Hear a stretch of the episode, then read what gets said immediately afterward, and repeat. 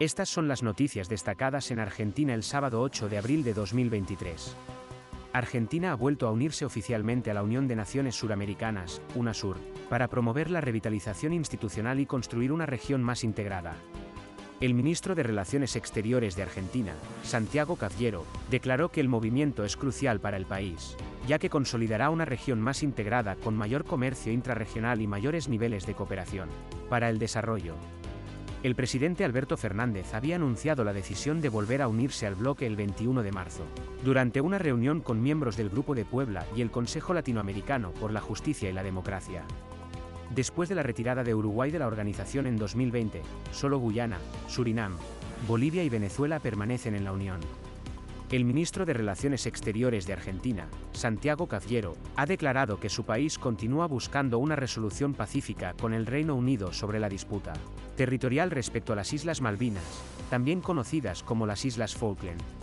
En una entrevista con la agencia de noticias TELAM, Cafiero destacó la importancia de las negociaciones y la determinación de Argentina de recuperar la tierra. Hizo hincapié en que Argentina tiene el derecho de preservar su integridad territorial y llamó a cumplir con el derecho internacional y las resoluciones de las Naciones Unidas. Cafiero también criticó los intentos de Londres de promulgar un hecho particular relacionado con la autodeterminación, que censuró como falso. Además, subrayó la necesidad de difundir el conocimiento a nivel mundial sobre los derechos legítimos de Argentina en la región.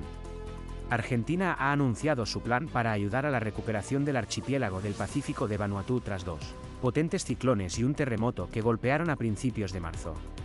El canciller argentino, Santiago Cafiero, enviará tabletas de purificación de agua, PIAM 33 miligramos, a Vanuatu a través de la Agencia Nacional de Cooperación Internacional y Asistencia Humanitaria. Las píldoras permitirán a Vanuatu producir un millón de litros de agua potable. La ayuda irá a las dos ciudades que más han sufrido de desastres naturales, Shife y Tafea. Vanuatu tiene 83 islas con unos 450.000 kilómetros cuadrados de aguas territoriales y tiene el mayor riesgo mundial de ocurrencia de desastres naturales.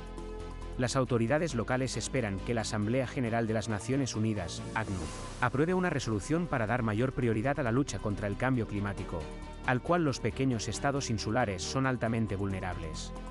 Para obtener más titulares de noticias de tendencias en Argentina, simplemente busque Auscast Argentina News Headlines en su aplicación de podcast favorita.